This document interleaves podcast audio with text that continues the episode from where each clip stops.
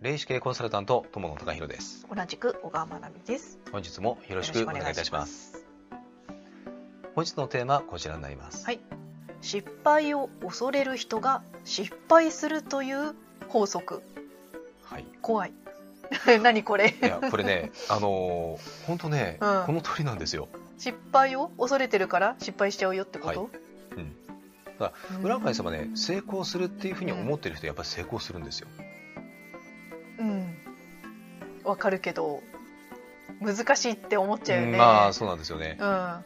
えっ、とねうん。やっぱりね何か自信がないとかね、うん。えっ、となんかこれやったらうん。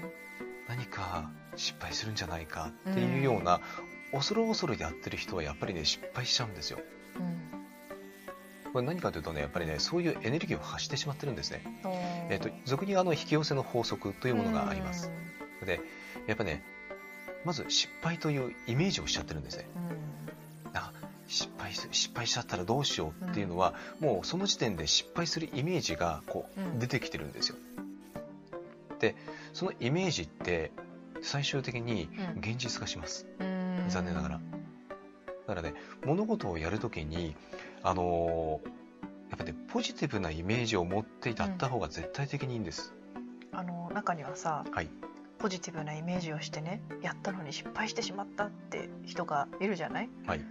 でも私たちが霊視鑑定とかして聞いてるといや本当は恐れてるねうん。って、抜け出せてないねって思う時があるわけじゃない、ありますあります。そう本当はどうすればよかったっていうのがあるのかなそれは。あのーだからなんかね結果にとらわれてしまうっていうのは、あのーまあ、これね人間だからしょうがないんですけども、うん。だあまりにもそこに固執をしてしまっているんじゃないかなと。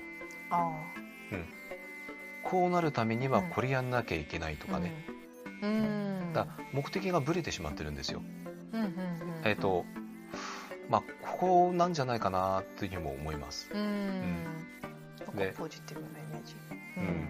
あのーまあポジティブなイメージをしていればっていうのも確かにそうなんですけども、うん。ただ行動が伴ってないんじゃないかなっていう結局は。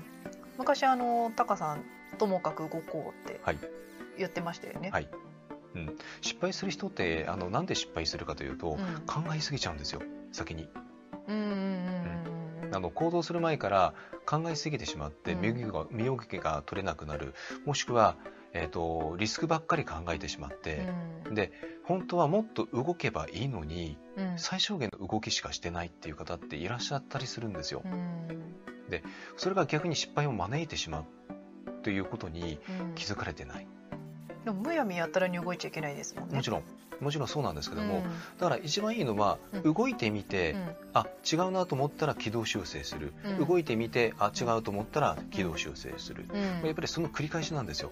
うん。動いてみないとやっぱりわからない。ただ大きく動くのも、ううんんもちろんそれはね、うん。えー、と間違い。うん。だからとにかく、えー、と少しずつでいいから動いてみて、うん。一歩進んでみて違ったら別の方向にまた向きを変えるとか、タカさんの言ううん違ったって思う時ってどういう瞬間ですか？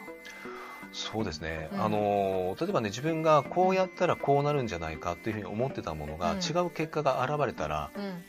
えー、と最初はそれがね、えーとなかなかやっぱり分かんなかったりするんである一定の基準というものを自分の中で設けておくんです、うんうんえー、と例えばね何か広告を打ちました。うん。でこの広告を打って、うん。えー100のレスポンスが来るっていうのが、まあ、ゴールだとしたらば、えー、と今回やってみたらうん。10しか来ない。うん。あれ？そうなのかな？でもう一回打ってみる。うん。あ10しか来ない。あじゃあこれは間違いだな。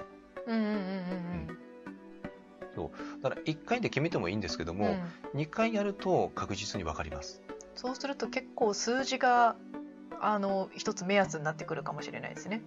何らかのその基準は決めておくっていうのはあの、うん。大切なことだと思いまうんす、うん。え今のはちょっとね一つの事例ですけども、うんうんうんあのやっぱりね、あの分かりやすいのはやっぱり数字ですね、うん。うん、数字で決めておくとあの判断基準が作りやすいので、確かうん、に。でじいざそうなった時にあの軌道修正しやすいんですよ、うんうんうん、だからねあのやっぱね失敗を恐れるとねうんうん。失敗します、うん。うん、もうそれはねもうそういう法則があるんだっていうことをご理解いただければというふうに思います。はい、ということでで本日は以上でございます、はい。ありがとうございました。ありがとうございました。